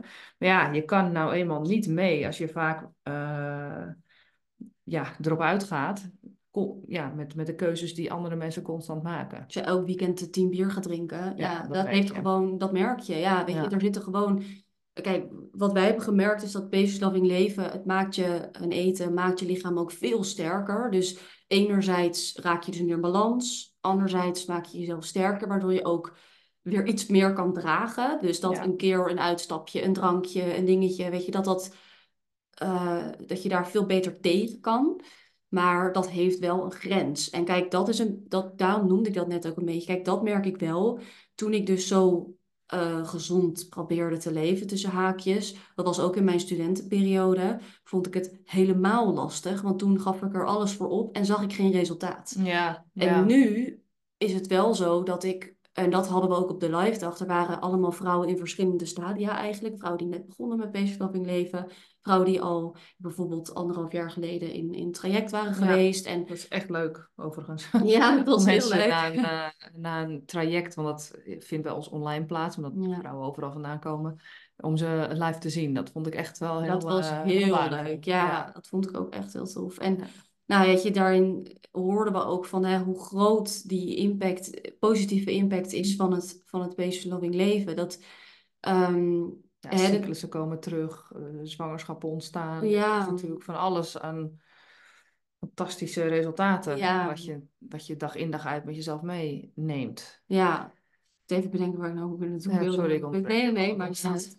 nee, uh, ik zit even te denken van er waren allemaal vrouwen in verschillende um, stadia. stadia. En je wilde heen dat dat eh, de resultaten die ja. dat oplevert. Volgens mij wilde ik iets ik weet het niet helemaal meer, maar dan kan het nu niet terugluisteren. Um, dat inderdaad, hè, dat, dat het wel. Ehm, ik denk dat ik wilde zeggen dat het heel veel positieve eh, invloed had en dat het ook hè, dat het het heel erg waard maakt. Um, dat dat stukje van het, dat, dat je er dingen voor opgeeft, maar dat je er echt zoveel voor terugkrijgt, zoveel meer levenskwaliteit. Dus hè, je, je krijgt gewoon, je kan gewoon veel normaler door het leven enerzijds. Ik, ja. ik weet mijn punt niet helemaal meer, maar wat ik in ieder geval ook wel wilde zeggen was dat het, het blijft wel een, ehm, er zit wel een, een limiet aan. En het stukje als vrouw met PCOS ben je altijd hoe je het ook bent of keert, wel wat gevoeliger. En dat maakt dat je toch an, de maatschappij, daar hadden we het ook over, dat zei er meerdere ook, is zo van hè, tuurlijk ga je een keer een nachtje doorhalen of om drie uur naar bed. Tuurlijk drink je eh, heel veel drankjes. Tuurlijk uh, ga je even naar de snackbar. Tuurlijk uh, weet je, slecht voor jezelf zorgen. Ja, weet je, ons uh, de, ik vond laatst een, uh, een post van uh, Joep Rovers op Instagram. Die zei iets, en dat, dat is me wel bijgebleven. Die zei van, ehm, maak het normaal dat de weekenden zijn om tot rust te komen. Van, en, en weer in je voor te bereiden op je leven, zeg maar. Ja. En niet om in de weekenden te ontsnappen van je leven. En ja. toen dacht ik wel, ja, dat is natuurlijk wel de valkuil, vind ik, van sowieso alcohol en, en, feestjes en weet ik het wel. En natuurlijk, hè. Uh, moet je vinden. Er en ik hou ook van een feestje en van een borrel en uh, alles wat erbij hoort. Alleen, um, daar zit natuurlijk wel iets van als je elk weekend dat laat terugkomen. nou ja, dat heeft sowieso een grote invloed op, uh, op je gezondheid. Maar het is ook wel een soort van normaal. Het is heel normaal. Want daar hadden we het inderdaad ook over. Van kijk, enerzijds is dat met al die vrouwen. Is enerzijds is het. Het is niet dat mensen het niet begrijpen. Want vriendinnen meestal en familie na een tijdje hebben, respecteren ze het meestal ook wel. Alleen het is natuurlijk enerzijds dat je zelf ook graag wil meedoen met, met jouw vriendinnen. Dus je wil er ook soms bij zijn en niet dingen missen. Maar um, anderzijds is het natuurlijk ook dat je het. Ik ben mijn punt kwijt. Nou, ik maak hem af. Ik zeg je. Je moet denk ik gewoon. Of je moet niks, maar als je in balans wil zijn met PCOS en met het gevoelige patroon, uh, of het gevoelige lijf wat je wel hebt, uh, is het wel eigenlijk onafkomelijk om een beetje een alternatieve route te gaan bewandelen. En daar ervaar je de nadelen van. Want soms hebben wij ook, als ik even voor mezelf praat, dat ik ook, ook wel eens denk, goh, kon ik maar gewoon lekker met de pas meelopen van ja. massa en denken van uh, holladier en alles draait lekker door. Nou is dat natuurlijk ook een beetje gechangeerd, hè, want ik denk dat mensen zonder PCOS daar ook wel hun neus in, of hoe noem je dat? Een deksel op hun neus. Deksel, ja, neus in stoten, weet ik het. en, um, maar goed, heel even vanuit ons kader gezien, wij, en dan moet ik ook vaak wel denken aan wat Tibor zegt, weet je, we gaan nou eenmaal niet mee met wat de massa doet om ons goed te voelen. Ja, en, en, en uiteindelijk vraag ik me ook wel eens af um, hoe goed wij ons nu voelen. Ja, of, dat, ja. of iedereen zich zo voelt. Want dat, ja. daar hadden we het ook over op die live dag. Van, als je eenmaal weet hoe het is om je zo goed te voelen, dan ja. is natuurlijk het verschil ook heel groot met als je bijvoorbeeld wel een keer ja. wakker wordt. Dan denk ik ook echt van, nou, dat, ik weet niet hoe mensen dit volhouden. Ja. denk ik, ik kan hier helemaal niet op. Ik wil helemaal niet zo functioneren. Ja, maar ook dat wordt normaal. Ik heb het namelijk. Ja, precies. afhankelijk van levensfases, daar komen we straks op, kan dat wel weer wat vaker terugkomen, is mijn ervaring. Maar um, dat, is, dat is een beetje. Je wordt, oh, je wordt geboren in een maatschappij die niet spacious loving is. En uh, je beweegt mee met, nou ja, hè, jouw omgeving. En vervolgens of het dient je, en dan blijf je er lekker in, in bewegen. Maar bij PCOS kom je erachter dat, dat, dat die context je in ieder geval onvoldoende dient. En op het moment dat je dan zegt van nou, ik wil daar wat aan veranderen, dan ja, heb je toch ergens een soort van offers te brengen. Als ik mhm. kijk nu naar mijn leven, mijn allerbeste vrienden, ja, daar heb ik een bepaald contact mee. En, en weet je, zoals wij ook, als wij op vakantie gaan, we zijn notabene naar Zuid-Frankrijk gegaan. We hebben geen slok wijn genomen. Nee. Want we hebben, we hebben die behoefte niet, snap je? En dus de context verandert met je mee. En je mhm. komt weer op een punt dat je zegt van ja, dit dient mij helemaal en ik voel me daar ook niet eenzaam in en dergelijke. Maar ja, dat lees je ook wel eens op Instagram.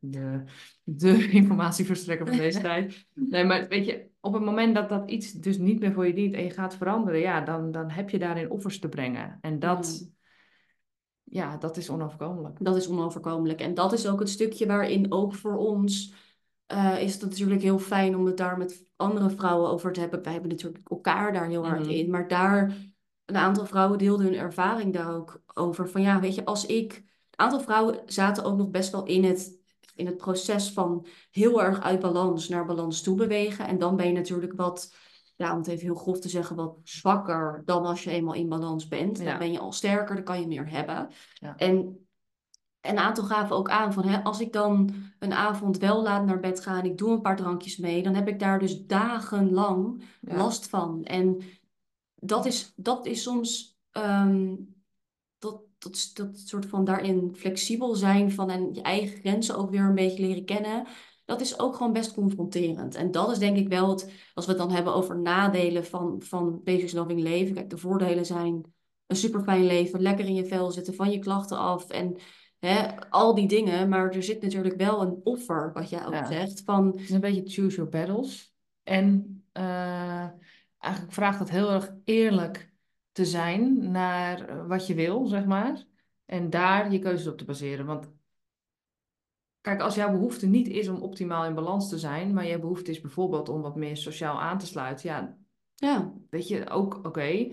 Wij treffen natuurlijk allemaal vrouwen die bijvoorbeeld een actieve kinderwens hebben of echt van de klachten af willen komen. Ja, en als dat echt werkelijk is wat je wil, dan vraagt het eerlijk zijn naar jezelf van oké, wat is daarvoor nodig? En welk offer heb ik daarin te brengen? En ja, zo werkt het natuurlijk eigenlijk met alles in het leven. Dat ja. dingen bepaalde effort en, en ook bepaalde offers vragen.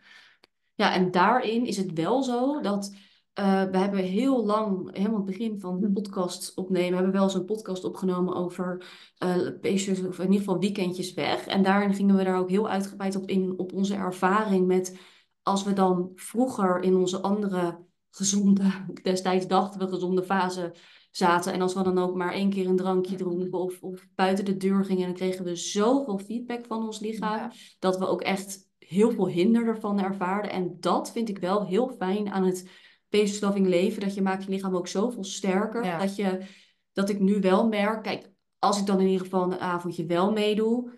Ik ken daar in mijn grenzen gewoon heel erg. Ik moet niet en het heel erg druk hebben en dan ook nog allemaal uh, heel erg niet peesverslaving gaan eten. En dan ook nog alcohol gaan drinken en dan ook nog eens mm -hmm. Weet je, op een gegeven moment zit er een grens in. Ja. Maar ik kan nu prima af en toe een drankje drinken en daar drinken. en daar helemaal um, ja. Ja, dat is wel bizar. Ja. Ik weet nog dat ik toen met mijn ex uh, naar Frankrijk ging en dat ik dus mijn gezonde levensstijl losliet, want dat ging echt niet uh, in die periode. Nou joh, dat ik aan het einde van die vakantie ook echt dacht van, pff, ik voelde me echt helemaal niet chill. Ja. De vakantie was verder, verder van opladend geweest voor mijn lijf. En um, vorig jaar, of ja, daarvoor eigenlijk raakt, ja, we zitten al in 2024. Ja. ja in 2022 ging mijn relatie uh, uit jeetje, dat voelt echt ineens heel vaag. Dat het gewoon lang terug is. Ineens besef ik me dat het al twee jaar geleden begon te rammelen, ja, rond deze tijd. Ehm, en toen koos ik, weet je, toen was mijn behoefte verschoven. Ik ging weer vaker uit en ik heb toen echt wel uh, afgeweken van Patience Loving uh, dingen, maar toch keek ik er toen ook heel erg van op. Want ik weet nog dat ik toen ook in die, zo in die zomer een haarmineralenanalyse deed. En dat... Um, die best wel goed was. Ja, die hartstikke goed was. En dat mijn cyclus ook uh, gewoon stabiel was. En uh, dat, dat, dat dat even een tijdje ook wel kon.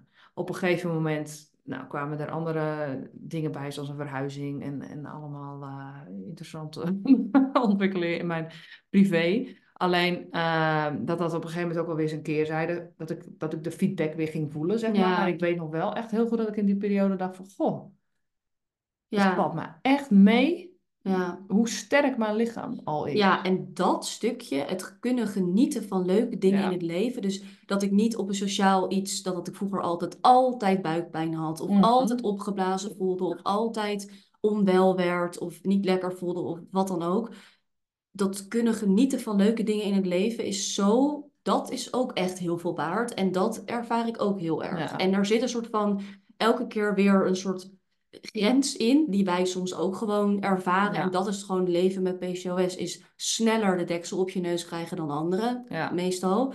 Maar het is wel grappig hoe dat ontwikkelt. Want als ik ook nadenk over mijn vakanties, toen ik net PCOS Loving leefde, of in ieder geval nog niet jaren, toen ging ik toen naar Spanje en Portugal. En toen weet ik nog dat ik toen ging ik ook best wel afwijken van Patience Loving Leven. Dus dan ging ik ook wel eens maaltijden overslaan, omdat ze daar dan allemaal dicht gingen in de middag voor een ja, of zo en al niks.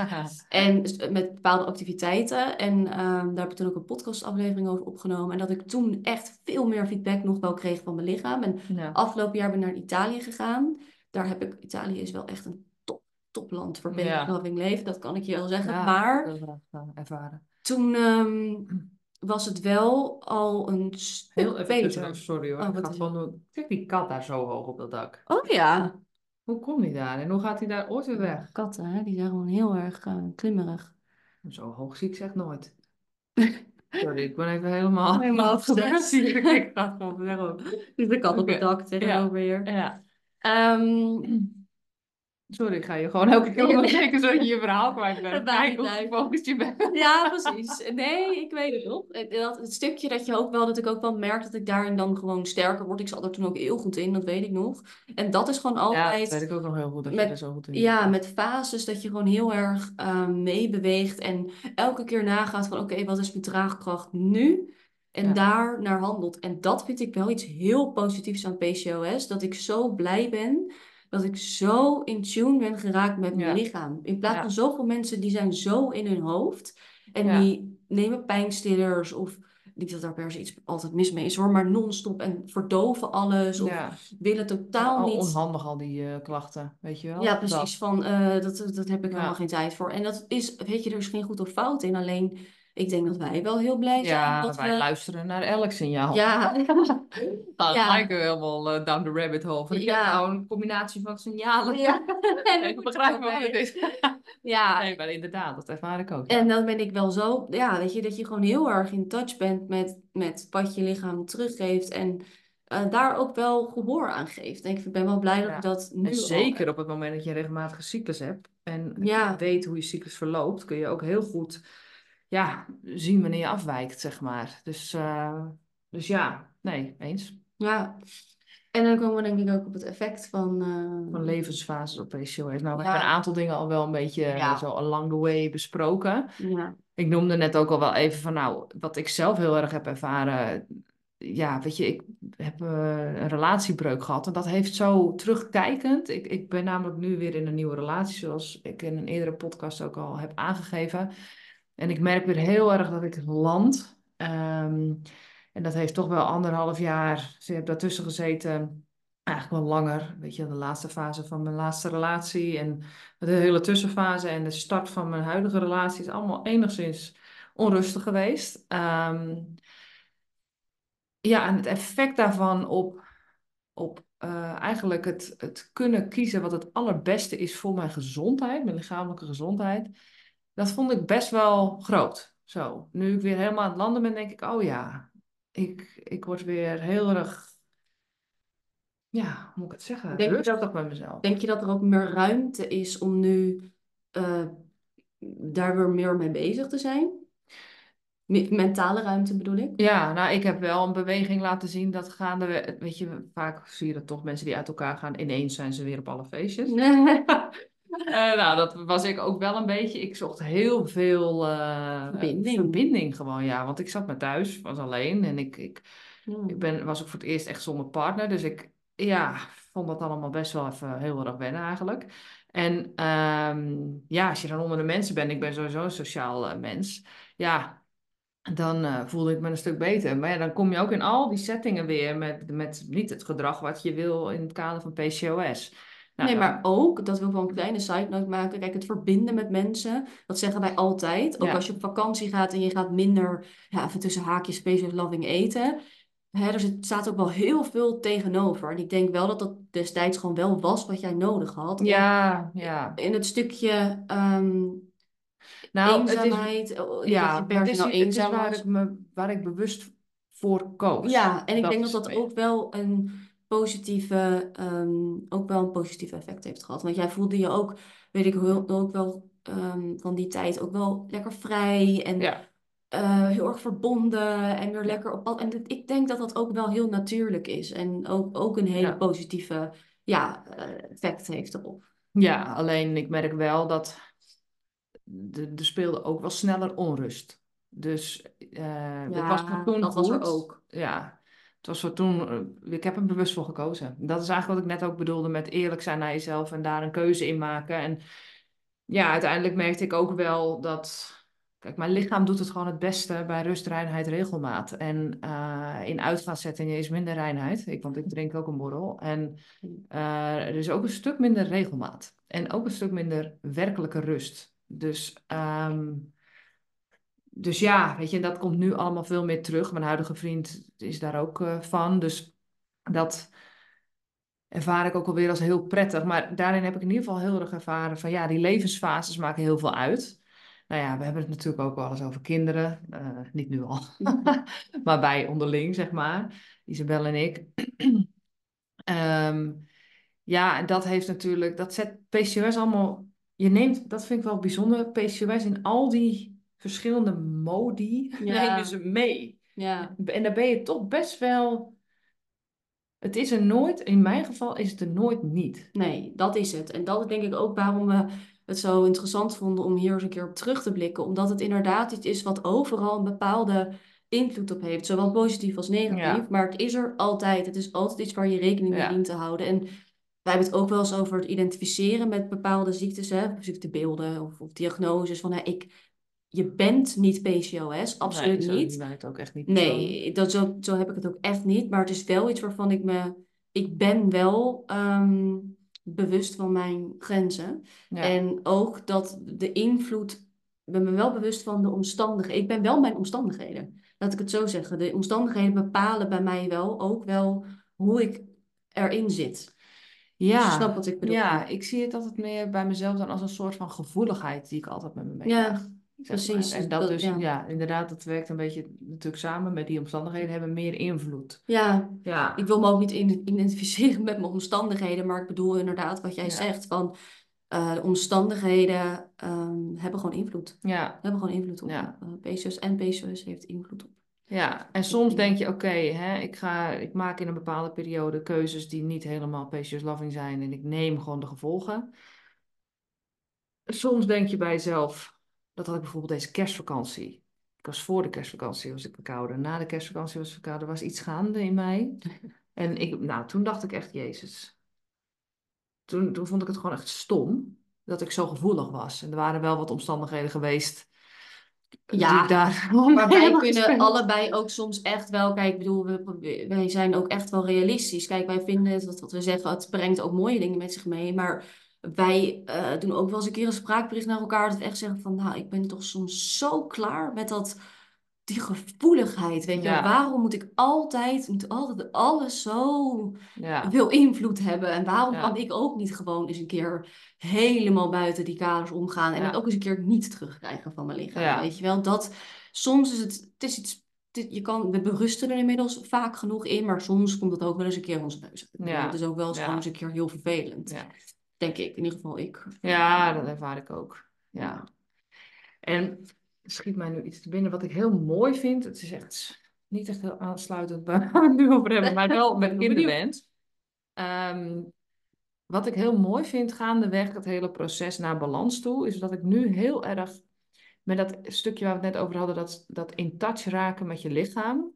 Ehm, dat als je dus je cyclus merkt, we hadden het er eerder vandaag ook al over, ik had het laatst ook met een vriendin over, dat je dus merkt dat je vruchtbaar bent. Ja. En, maar dat je kinderwens dus ook. Dat, dat je mentaal allerlei soorten constructies kan hebben bedacht. Maar dat je van, van binnenuit een lichamelijke kinderwens gaat creëren. Nou, echt een even... Instinct. Voor de record. Ik heb echt heel lang geen kinderwens gehad. En ik merk gewoon, sinds die, die vruchtbaarheid er weer komt... Dat dat dus... Ja, dat ik die tendens merk in mijn lijf. En dat ik ook echt rond mijn ijsprong denk van... Kom hier. ja, maar echt van dat ik me echt super vruchtbaar voel. En ja, dat vind ik, dat vind ik denk ik bijna nog het allermooiste. Zeg maar. Jij denkt zeg maar, of jij voelt dat het weer hebben van een cyclus en weer helemaal in, in, in balans raken eigenlijk. Hè? De hormonen zijn weer in balans en de, het werk, de ovulatie is er en dergelijke. Je denkt dat dat ook echt invloed heeft op jouw uh, ja, oorinstinct om te willen voortplanten. Ja, ja. ja, dat is wel mooi. Ja, dat vind ik... Uh daar zitten we nu natuurlijk eigenlijk allebei een beetje in. Jij hebt een langere relatie. Ja. En ik heb een uh, prille relatie. Alleen mijn vriend heeft een hele sterke kinderwens. uh, hij is jonger dan mij, dus het duurt nog echt wel een tijdje. Maar niet heel lang, denk ik, als het hem is. Geen tien jaar. Nee, tien jaar. Nee, nee, nee, zeker niet. Dat kan ik niet met mijn uh, oude lijf. nou. nee, maar goed, het, weet je, dat gaat natuurlijk niet jaren overheen. Maar het is wel een het, het is, we zitten in de pre, pre-kindfase, ja. zullen we zeggen. Allebei, jij en ik. Ja, want even voor, voor de, zeg maar, de grote levensveranderende dingen. Kijk, ik heb al, al best wel lang mijn huidige uh, vriend, Tom.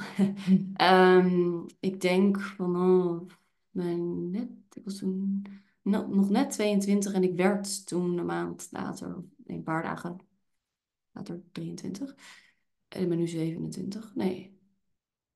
Je hebt vorig jaar je vijf jaar ja, nou goed, ik, gehad. Ja, ik, ben, houd voor je ja, ja, dat, ja. um, we hebben nu vijf en een half jaar relatie.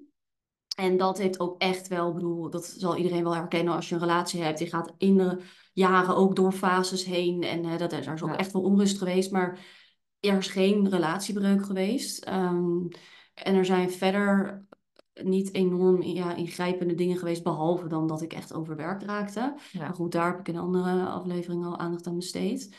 En ehm, nou ja, ik ga nu, heb ik dus, uh, ga ik verhuizen. Uh, mijn huis gekocht samen. En um, denk, ik ben wel benieuwd wat dat nog allemaal met zich mee gaat brengen. Want we gaan de komende twee maanden verbouwen. Niet zelf. Um, Gelukkig. Wat zeggen, komt dat woord er nog achteraan. Ja, absoluut. Nee, we gaan wel wat dingen zelf doen, maar echt kleine projectjes. Maar dat komt ook omdat we er en allebei gewoon echt geen tijd voor hebben. En omdat we ook wel gewoon niet, niet zo handig zijn. Dus nee, dat... Uh... statement. Ja, nou, we kunnen wel wat. Maar nee, het, is denk ik ook omdat we het nooit hebben gedaan. Maar goed, we gaan het niet zelf doen. Nee. Uh, maar het is je wordt wel handig. Ja, dat denk heel snel handig. Ik, ik kan het op zich. Mijn vader is heel handig. Kijk, we zijn laatst tegen mij we waren van die ik vertrek filmpjes aan het kijken. Hij zegt, oh, ik ben zo blij dat jij niet bent zoals hun. Ik zeg, zeg je nou dat ik handig ben? Ja, ik vind jou echt heel handig. Ik zeg, oh. dat heeft nog nooit iemand gezegd.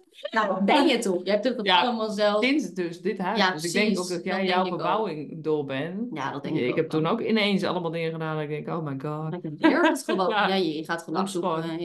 Je kan gewoon. Dus nee, nee, maar dat, dat, uh, ik ben wel benieuwd wat dat voor impact gaat hebben. Maar ik denk vooral wel een positieve impact. De zoektocht naar een woning vond ik wel heel intens. Maar goed, weet je, je hebt natuurlijk dingen die er gebeuren. En je hebt echt levensveranderende dingen. En dat, daar, ja. Ik uh, ben benieuwd wat dat met zich mee gaat brengen. Maar verder is er bij mij niet. Um, nee, er zijn niet dat soort grote dingen eigenlijk gebeurd waar ik nu aan kan denken. Heb jij nog iets bij mij? Dat je... Nee, nee, nee. Meer. Uh Nee, nee wat persoonlijk functioneren. Maar ja, je zit al in een langere, stabiele relatie die nog steeds heel stabiel is. Ja, er was wel een periode geweest dat het echt heel uh, niet zo goed ging tussen ons. Dat had wel echt impact, dat weet ik nog wel. Dat het ook echt even niet helemaal duidelijk was of we wel verder zouden gaan en zo. Dat vond ik toen wel echt heel intens. Ja. Maar um, dat is inmiddels ook echt wel weer lang geleden. volgens en... mij toen wij net elkaar kenden een beetje. Volgens mij ook. Je leerde mij kennen toen dacht je, vind ik Loes veel leuker. Nou, ik weet wel nog dat eh, jij hebt natuurlijk die periode gehad en wij maken natuurlijk ah. alles van elkaar mee. En, eh, en ik weet nog dat het elkaar een beetje afwisselde. Dat volgens mij ging het. Jij had eerst, ja, en toen kwam ik. Toen kwam jij. Dat weet, want toen had ik nog een beetje, ging, ja, gingen we dingen overleggen, ging ik ook tips geven en zo. En toen daarna ging jij ineens. Ja. Oh, ik heb je gewoon aangestoken. nou, we, we, hebben wel, we hebben geen saaie jaren met elkaar. Nee, nee, er is veel gebeurd. Er is heel veel gebeurd ja, dat wel. paar jaar. Maar goed, kijk, echt een, een relatieproject, daar komt heel veel bij kijken. Kijk, ik heb ook dingen meegemaakt, maar en heel veel heeft er persoonlijk gespeeld, maar niet zo mega. Um, maar ja, inderdaad, het stukje, we zitten nu allebei wel een beetje in uh, ja. kindfase. Ja. En daar vonden we ook wel interessant om, het een beetje over te, te hebben. Ja, nou ja, je merkt ook wel heel erg dat ook daarin neem je natuurlijk PCOS mee. Weet ja, je? ja, absoluut. Dat ja. ja. Kijk, wij zijn natuurlijk allebei niet uh, erachter gekomen doordat we een kinderwens hadden. Want dat is natuurlijk best wel vaak. Ik, tegenwoordig stoppen er heel veel vrouwen met een pil en dan krijgen ze, hè, dan komen ze er dan achter. Dus het wordt wel steeds jonger, heb ik het idee. Ja. Maar goed, daar heb ik geen cijfers uh, of bewijs van. Het is een gevoel. En, uh, maar heel veel vrouwen die stoppen natuurlijk met de pil, die proberen een kindje te krijgen en komen dan achter in het ziekenhuis. Nou, dat lukt niet. En, ja, dan speelt het denk ik een intensere rol. Ja. Bij ons is het meer een soort van verwachtingsmanagement-achtig element. Althans, weet je, ik denk als wij ooit tot het punt komen van nou oké, we gaan ervoor. Dan zit ik wel echt in mijn hoofd zit ik wel echt in een soort van langere tijdspanne. Ja, weet je wel? Niet van je probeert al een jaar voordat ze mij kreeg, maar maar een jaar eigenlijk. En ik denk van, nou ja, het zou ook zo een paar jaar kunnen duren. Ja, weet ik veel. Nou, ik ben heel vruchtbaar dat... nu. Weet je wel, hoge ja. balans. Maar je weet natuurlijk niet, je moet het nog wel gaan beleven. Ja, en dat is denk ik daar in het begin van deze aflevering, ik weet niet hoe lang we gratis zijn, maar al even geleden. uh, toen had ik het natuurlijk ook over van, hè, die invloed van het krijgen van de diagnose PCOS ik heb altijd al wel geweten, bij mij dat instinct om moeder te worden, dat, ik ben altijd al heel zorgzaam geweest en dat instinct heeft er altijd in gezeten. Nee, Loes niet. Niet zorgzaam. Nee, wel. Maar niet, ik heb gewoon heel erg, ja, ik zou, zou bijna een soort zorgbehoefte, zorgneiging, gewoon zorgen uh, voor iets. En dat instinct, dat is er bij mij altijd al wel uh, geweest. En daardoor wist ik ook toen al van, nou, sowieso dat als het lukt, zou ik heel graag moeder willen worden. En ik weet nog dat toen zij dat zei, die vrouw, die gynaecoloog, van, hè, ga maar eerst, als het kan, eerst kinderen krijgen, dan carrière maken.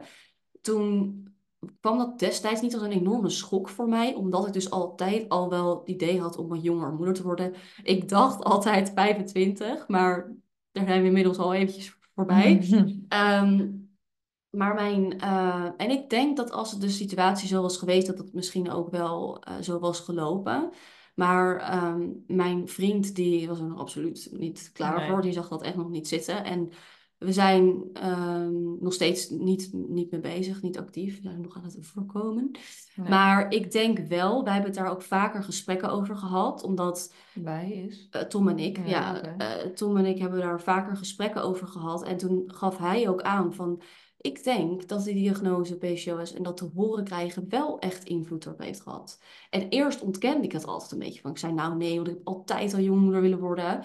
Maar toen later dacht ik ja, maar ik ben me wel hyper bewust van het stukje dat het niet zomaar vanzelf hoeft te gaan. En ook al, kijk, we zijn niet alleen maar heel erg bekend met PCOS, maar ook heel erg bekend met vruchtbaarheid. En zelfs al doe je alles tussen haakjes goed, dan is het nog niet een gegeven. Weet je? Het is iets, wat, iets waar je in het leven gewoon geen controle over hebt. Dus kijk, mijn vriend... Die je hebt er invloed op, maar geen controle over. Precies. En die ziet het echt van ja, als we het gaan proberen, dan je, ja, kan je zomaar meteen zwanger zijn. En ik, dus wat jij ook zegt, ik zie het veel meer als van ja, dat kan een jarenproces worden. Wel lekker als je partner daar niet te hyperbewust van is. Althans, ja. Tijmen heb een soort van. Het is heel raar. Even voor jullie als luisteraar. Ik heb nog niet zo heel lang met Tijmen, sinds oktober. En we hebben het nu dus al over kinderwens. Het lijkt alsof we een soort van mega snelheid hebben. Maar dat we zijn al wat langer met elkaar in contact. Dus het voelt alsof we al in een andere fase zijn. Maar in ieder geval, um, hij is daar heel chill in. Hij heeft echt zoiets van, ja, dat je, in dat vertrouwen kan hij zakken. Ja. Dat vind ik wel chill. Tom ook, die zegt meteen van, nou, maar dat gaat sowieso lukken. Ja. Komt helemaal goed. Oh nee, maar ik weet zeker dat meteen... Maar ja, alles symptomen, weet je, we hebben natuurlijk al PCOS, maar we zijn ook al wel gewoon heel vruchtbaar. Zeker, zeker. Dus dat, het is ook niet zozeer dat ik... Uh, ik heb er ook absoluut vertrouwen in. Um, dat het goed gaat komen. Maar het is meer dat ik onbewust, en dat is het denk ik meer on onderbewustzijn, er toch wel uh, minder onbezorgd ja. zit dan ik dacht. En, ja, dus we hebben er wel vertrouwen in. Maar ook weer niet een soort van blinde overtuiging. Precies, van ik stop, ja. uh, ik zit er natuurlijk al jaren niet aan het pil, maar of we gaan het proberen en pam, het nee, meteen. En ik moet ook wel zeggen dat ik gewoon sowieso op een gegeven moment ook wel uh, ja, het ietsjes eerder voor me had gezien, denk ik. En dat is helemaal niet erg, maar dat, dat speelt natuurlijk ook wel een, wel een rol. Uh, maar dat stukje PCOS, dat, dat heeft daar wel invloed op gehad. En ook nu, ja, wij het dus eigenlijk wel best wel interessant, denk ik, om het nu te bespreken. Want wie weet, over een paar jaar uh, kijk je er dan op terug. Dus dit kunnen we wel documenteren. Ja. Um, is natuurlijk wel interessant, want Kijk, jij noemde het al even, maar ja, jij zit daar wel ook wel met vertrouwen in nu, toch? En in kinderwens? Ja. Ja, ja. Ja, ja. Ja. Ja. Oh. ja, ja, je vertelt een overal, ik zeg één woord. Ja. Nee, um, ja. Ja. Weet je, ik, we zien het natuurlijk heel vaak dat vrouwen vanuit een volledige disbalans toebewegen naar zwangerschap. En ja, we staan best wel heel erg in touch met ons lichaam en ik, uh, ik, maar dat is een beetje wat ik net bedoel. Dat, dat, dat gevoel, ja, dat is toch een soort gevoel van dat je vruchtbaar bent. Ja. Ik heb jarenlang gehad dat je gewoon geen cyclus, weet je wel, gewoon heel ver weg alles. en nu uh, voel je gewoon de fases waar je door beweegt en, en de, de periode dat je vruchtbaar bent en wat je daarin wil. En ja, ik, dat, dat geeft allemaal natuurlijk wel heel veel vertrouwen. Dat, uh, dat heb ik ook hoor. Ik heb ook... Dat natuurlijk niet dit allemaal aanwezig is, maar dat er vervolgens geen nee, bevruchting plaatsvindt. Dat denk ik ook niet. En wat ik wel iets moois vind aan PCOS, en dat is denk ik wel het laatste stukje rondom het thema kinderwens, is dat um, doordat wij er natuurlijk zo erg mee bezig zijn, we hebben ook heel veel vrouwen in het traject gehad die onzwanger zijn geraakt en ook in de PC-plansformule. Um, maar door, ook door de, alle, het onderzoek wat we natuurlijk doen. Want zijn we er natuurlijk wel heel erg van bewust dat je ook heel veel invloed kan hebben op, op je vruchtbaarheid zelf. En dat het wel heel erg kan helpen om daar best wel langere tijd van tevoren al een beetje op voor te gaan bereiden. En daar ben ik wel blij mee dat ik, dat, dat ik me daar van tevoren wel bewust van ben. En ik ben altijd dat ik denk van je doet wat je kan. met de kennis en de wetenschap van nu. Dus ik zou mezelf ook nooit. Stel je voor dat ik uh, kinderen heb gekregen en dat ik terugkijk en dat ik, het, uh, ja, dat ik er dan ergens achter kom dat ik het veel beter zus of zo zou hebben gedaan. Dan zou ik nooit denken van, oh, ik had het anders moeten doen. Dan zou ik altijd denken, tja, ik heb het gewoon gedaan met de kennis en de wetenschap van toen. En dat ja, en daarin is er ook sowieso geen goed of fout. Nee. Wij zien in de praktijk ook vrouwen die ineens wel zwanger raken zonder een hele voorbereidende fase. Dus, of in ieder geval nog heel kort of wat dan ook. Dus daarin is het natuurlijk niet gelijk uh, dat dat erg is. Alleen ja, wij hebben in ieder geval nu de wetenschap. En, ja. Ja, kunnen daar al wat langer. Uh, precies, dat wat ik weet, doe ik. En dat is wel het leuke. Dat, kijk, ik denk dat er bij mij binnen een paar jaar ook wel een beetje de, de, Zat wat wezen. kinderwens in ieder geval wat misschien wel actief gaat worden. Ik weet het niet wanneer en ik uh, zal er ook absoluut geen, geen datum op vastpinnen. Nee. Maar ik Top, ben... Wees gerust. Ja, als je net hoort bij die luistert met de podcast. Um, maar ik ben wel al een beetje aan het, aan het voorbereiden en aan het preppen. Kijk, alles in de ja. de hele leefstijl is een hele prep voor... Ja. ja, eigenlijk dat is wat we vaker horen van hè, dat vrouwen bijvoorbeeld bij ons aankomen zeggen, maar ik heb geen kinderwens. Of juist zeggen, maar ik heb wel een kinderwens. Maar de aanpak verschilt eigenlijk niet. Want wat je doet, is je bent aan je vruchtbaarheid aan het werk om ofwel regelmatige ziektes te krijgen en je hormonen in balans te brengen, van je klachten af te komen. Of eigenlijk ofwel en dat. En je bent vruchtbaarder. Je raakt ja, door die ovulatie natuurlijk vruchtbaarder. Dus het is een soort van, je bent er sowieso wel mee bezig, maar ik ben wel een aantal dingen uh, let ik iets extra op.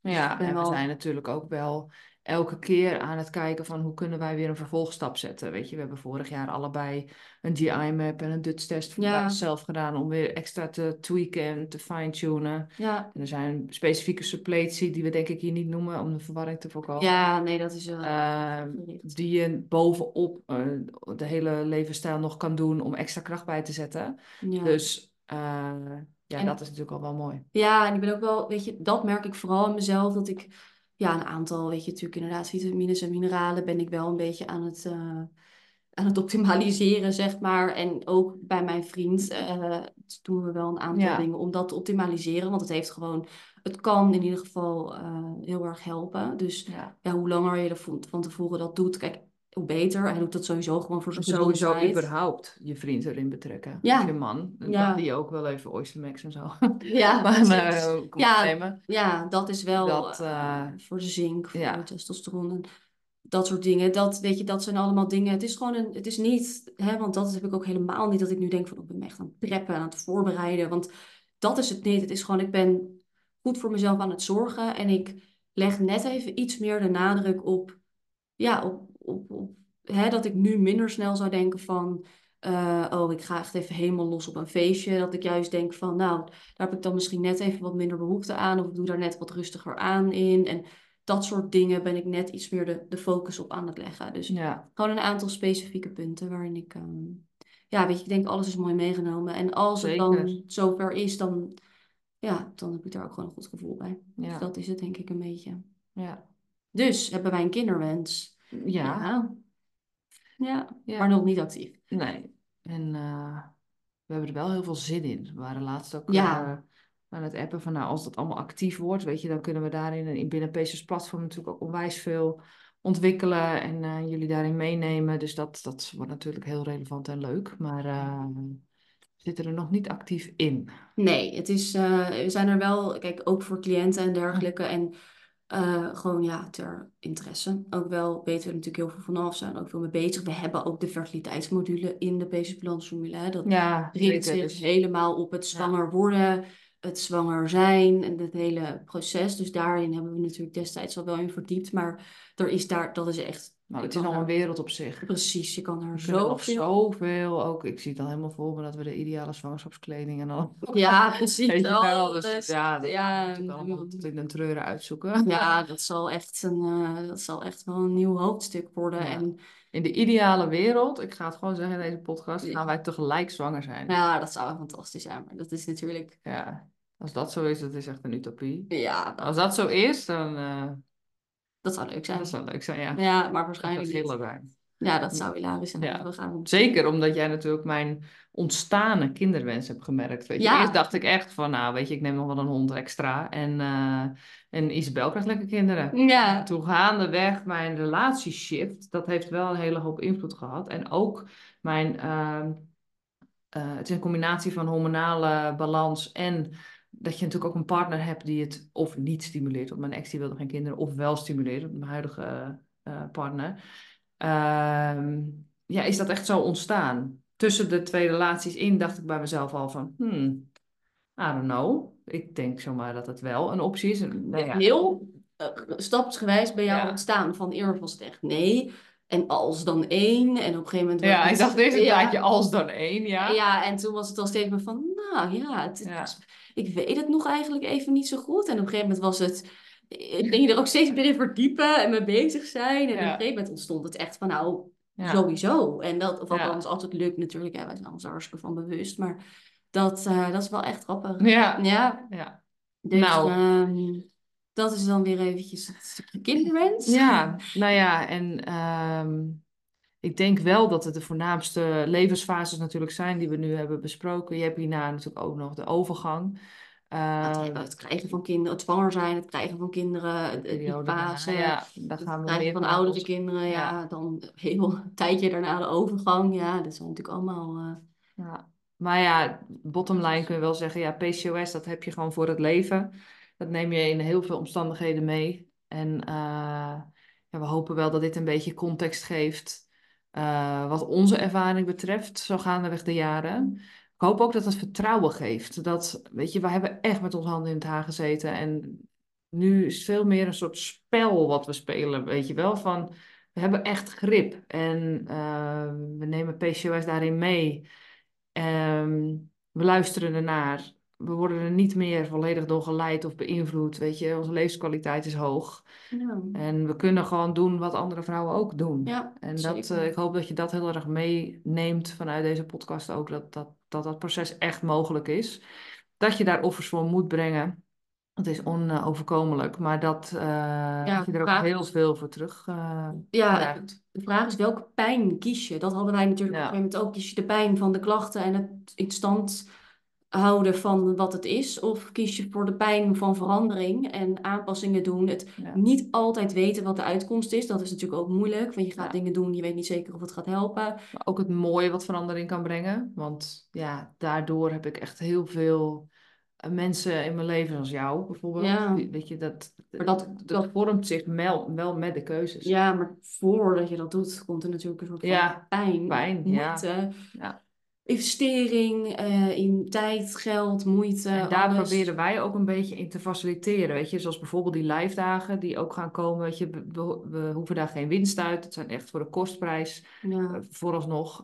In ieder geval. Uh, om dat stukje verbinding mogelijk te maken. in de community natuurlijk. Dat, ja, dat je er niet alleen voor staat. En om die pijn daarin wellicht een beetje te verzachten. Of een nieuwe doorgang te vormen. Van hé, hey, kijk, zo kan het ook. Ja. We sluiten hierbij aan. En het, weet je, daarin is het ook, er is geen goed of fout. Wij hopen gewoon heel erg, ik sluit me helemaal aan met wat je zegt. Wij hopen gewoon heel erg dat het een beetje perspectief biedt en ook een optie, een keuze. Dat je kan kiezen voor meerdere dingen in plaats van je moet je er maar aan overgeven. Dit is de enige manier. En ja, ja nou ja, ik denk dat, ik ben heel benieuwd. Als je dit luistert, je bent hier nog steeds aan het luisteren.